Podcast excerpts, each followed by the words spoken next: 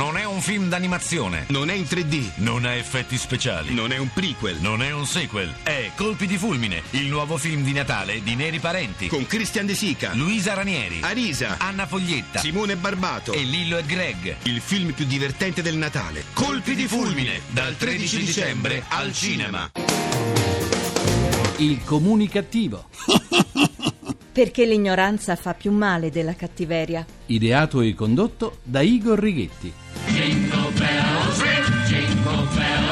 A drizzly quattro giucci, sciapteghe le campanelle. Moga scoppani, ne faceva una passatella. Quando sono le Eh, passatelle. Buona comunicazione Italia dal vostro comunicativo di fiducia Igor Righetti. Bentornati alla nostra terapia radiofonica di gruppo Emissioni Zero numero 1997 col 97 decimo anno di programmazione. Bentornati all'unica terapia che fa bene anche alla vostra radio, alla vostra autoradio, al vostro cellulare o al vostro computer a seconda del mezzo che utilizzate per ascoltarmi. Fa bene perché qui le parole, le corde vocali non vengono trattate con prodotti chimici. È tutto naturale e biologico al 100%. Tutto, tutto made in Italy, tra l'altro. Ecco, l'ascolto del comunicativo fornisce soltanto 52 calorie a puntata, quindi con noi non abbiate paura di ingrassare. Questo perché abbiamo provveduto a sgrassare parola per parola, parola per parola, e a voi diamo soltanto il meglio. Cominciamo la seduta con i miei saluti comunicativi. Il primo lo mando a tutte quelle persone che quando vanno a teatro si vestono come se stessero andando a un matrimonio o a ritirare l'Oscar. Negli altri paesi europei, dove ci sono molti più teatri che in Italia, la gente va a teatro vestita in modo semplice, come quando si va al supermercato, perché per queste persone ciò che importa davvero è la cultura e il valore dell'opera e degli artisti, non il farsi vedere, non l'ostentazione, come invece accade da noi. È davvero bellissima, eh? Ah, che abito! Ah, un abito bellissimo! Che acconciatura! Bellissima! Eh sì. Un altro mio saluto comunicativo lo invio a coloro che si fanno fare la carta d'identità o il passaporto con le proprie immagini ritoccate al computer per correggere le imperfezioni. Eh sì. Persone che poi non vengono riconosciute tramite il documento. Ma forse lo fanno perché in caso di incidente la foto che compare sui giornali è sempre quella della carta d'identità e del passaporto e quindi preferiscono vedere pubblicate immagini dove sembrano star del cinema. Ma chissà. È proprio l'ombelico del mondo, sì.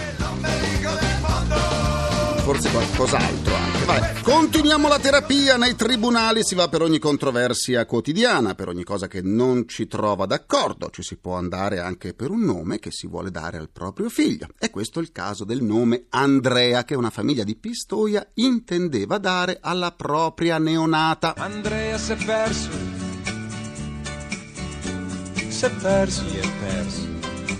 si è persa in questo caso va cambiata. Di fronte al rifiuto dell'impiegato dell'ufficio anagrafe che riteneva non legale dare a una bimba un nome di genere maschile, la coppia, per nulla intenzionata a cedere, ha fatto ricorso ai tribunali fino ad arrivare in Cassazione e la Suprema Corte ha sentenziato che non può definirsi né ridicolo né vergognoso se questo nome viene attribuito a una persona di sesso femminile. Quindi il nome Andrea può essere considerato neutro, proprio come avviene in altri paesi. E questa è la conclusione di un lungo viaggio tra le aule dei tribunali intrapresa dall'impavida coppia. Prima la Corte di Appello di Firenze, che aveva disposto la rettifica del nome Andrea dato alla bimba con Giulia Andrea, in linea con quanto stabilito in precedenza dal Tribunale di Pistoia. Imperterrita la coppia di genitori è andata avanti fino ad arrivare in Cassazione e ha vinto. La questione però dà adito a qualche riflessione. Il nome Andrea deriva dal greco antico e significa uomo, nell'eccezione di maschio. È vero che all'estero è usato al femminile e lo è anche in Valle d'Aosta, dove però è forte l'influenza della Francia. Nella tradizione culturale italiana, invece, ha una valenza esclusivamente maschile e dato che il nome imposto al bambino deve corrispondere al sesso, ecco che i magistrati di primo e di secondo grado avevano ritenuto fuori legge il nome Andrea dato a una bimba. Secondo gli Ermellini, invece, il nome Andrea, anche per la sua peculiarità lessicale, non è produttivo di un'ambiguità nel riconoscimento del genere della persona a cui sia stato imposto posto. I supremi giudici inoltre ritengono errato il contenuto di una circolare del Viminale del 2007, dove si escludeva che Andrea fosse un nome adatto alle bambine e così i genitori hanno vinto. La loro piccola può chiamarsi Andrea. Ma a questo punto una riflessione è d'obbligo. La tenacia è una grande qualità, come è una qualità difendere le proprie convinzioni. Come dicono a Roma, fin qui non ci piove.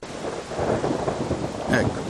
Ma piove da un'altra parte. Sì. Portare un nome che viene attribuito popolarmente al sesso opposto dà adito in modo inevitabile, secondo il normale andazzo delle cose, a scherzi e lazzi non sempre gradevoli, specie tra i giovanissimi. I genitori che hanno dato il nome Andrea alla loro bimba dovranno anche offrirle le armi per difendersi dagli sciocchi, dai burloni, dai sorrisetti maliziosi e dalle allusioni. Un problema in più, insomma, rispetto alle tante Maria, Paola, Francesca, Anna e Caterina. E forse anche queste considerazioni fanno parte delle decisioni prese da molti tribunali italiani avversi all'uso del nome Andrea al femminile. La decisione di anteporre il nome Giulia a quello di Andrea era tesa a identificare correttamente l'appartenenza al sesso femminile. Mi sembra che fosse una sentenza saggia, che tenesse in grande considerazione quanto, data la nostra tradizione, potesse influire sulla neonata un nome da noi attribuito ai maschi. Ritengo che non sempre le vittorie siano indice di saggezza. A volte è più saggio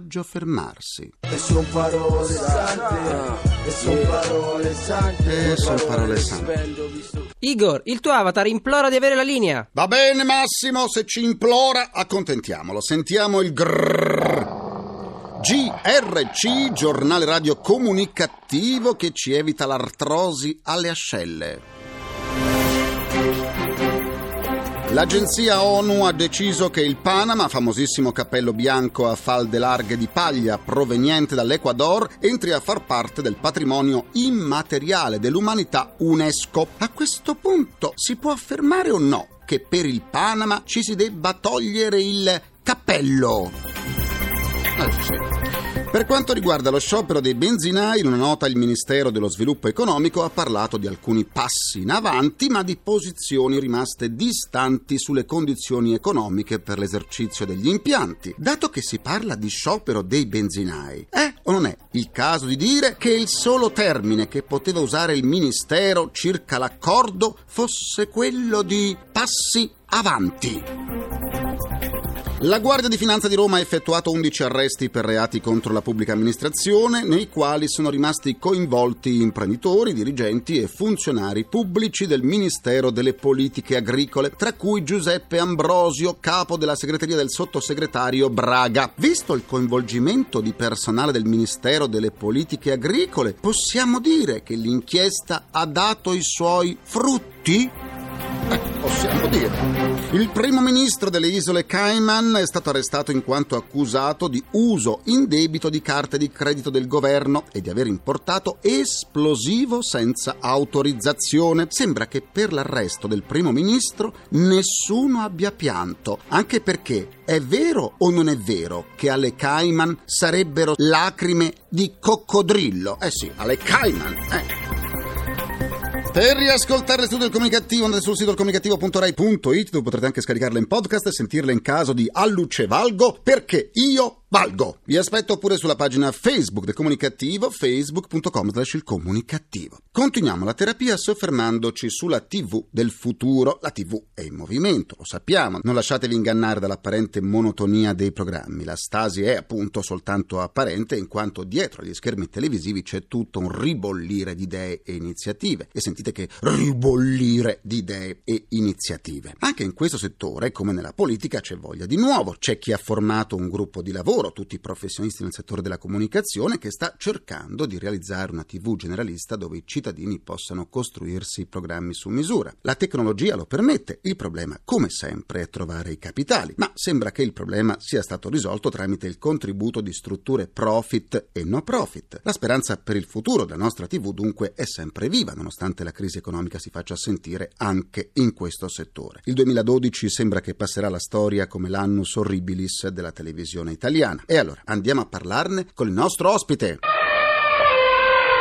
La nostra mascotte precario con il suo barrito annuncia l'ingresso del consigliere d'amministrazione della RAI, Rodolfo De Laurentiis. Bentornato e buona comunicazione. Buona comunicazione e grazie dell'invito. Grazie a lei per aver accettato. Sale il digitale di fronte a un calo della TV tradizionale, ma riesce davvero a essere concorrenziale? Io credo che digitale oggi è una fase in cui ancora non completata rispetto alla TV tradizionale, ma il dato vero è che erode ascolti in maniera costante e soprattutto nell'ultimo anno è aumentato in eh, relazione al passaggio al digitale delle varie regioni. Del resto basta vedere le performance nella fascia della mattina e del serale e da lì si evince con chiarezza come sta crescendo in maniera piuttosto forte. Sì. Io credo che il dato più importante però è che con il digitale si è ampliata di molto l'offerta televisiva anche all'interno dei vari canali tematici e questo secondo me è un arricchimento che non può che favorire l'attenzione del pubblico. TV tradizionale su reti broadcast e servizi video su internet. Siamo pronti per attuare questa combinazione? Parliamo di un tema che è ancora da sperimentare completamente, anche se in alcuni paesi come Cina, Stati Uniti, Australia, questa è molto avanti. Le reti broadcast, come anche i servizi video su internet, presuppongono però un sistema di cablaggio del territorio molto elevato, cioè ci vogliono le cosiddette autostrade delle reti e ci vogliono sistemi tecnologici e innovativi avanzati. In questo bisogna dire con, con, franchezza che siamo ancora indietro, ma credo che questa però è una strada nel prossimo futuro irreversibile e su cui noi dobbiamo avere più coraggio e più determinazione in modo da sperimentare esattamente come stanno facendo altri paesi.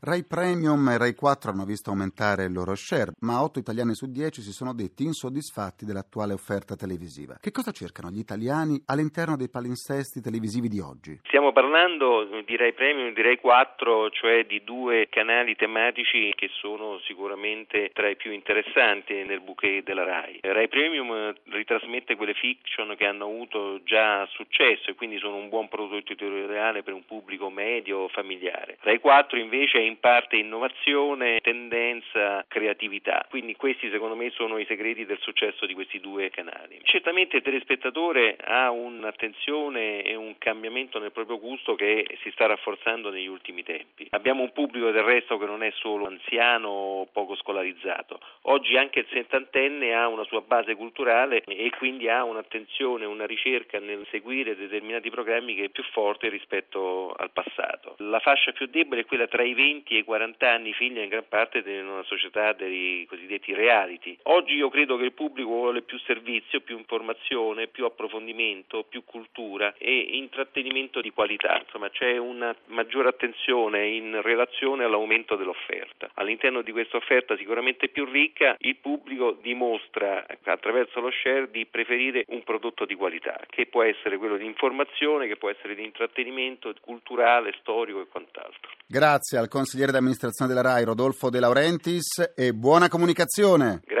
e buona comunicazione a voi.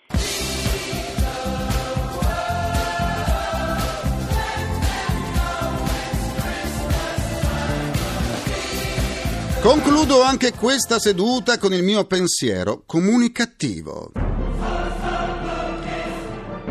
Dopo la Lombardia, il Lazio e la Sicilia, adesso è toccato al Piemonte. Sono infatti quattro gli indagati nell'ambito dell'inchiesta sulla gestione delle spese su altrettanti consiglieri regionali. Volete vedere? Volete vedere che se continua così, molte regioni chiuderanno i battenti prima che spariscano alcune province? Eh, volete vedere? Hm. Ringrazio i miei implacabili complici, Vittorio Lapi, Valtteri Ghetti, Carapaglia e Massimo Curti. Un ringraziamento a Francesco Arcuri. Alla console. Alla console tra gli immancabili. Folletti! Tutti di nome Andrea, maschi e femmine, c'è Carlo Silveri. Concludo con le notizie finanziarie. Diamo un'occhiata alla borsa. È proprio bella. Ah, sì, sì, più la guardo e più mi piace. Poi il colore è perfetto. E ricordate, l'erba comunicativa non muore mai. La terapia quotidiana del comunicativo tornerà domani, sempre alle 14.44 in punto e anche in virgola. Buona comunicazione e buon proseguimento dal vostro portatore strano di comunicativeria, Igor Righetti. Grazie, a domani, Lina GR1. Il comunicativo. Perché l'ignoranza fa più male della cattiveria. Ideato e condotto da Igor Righetti.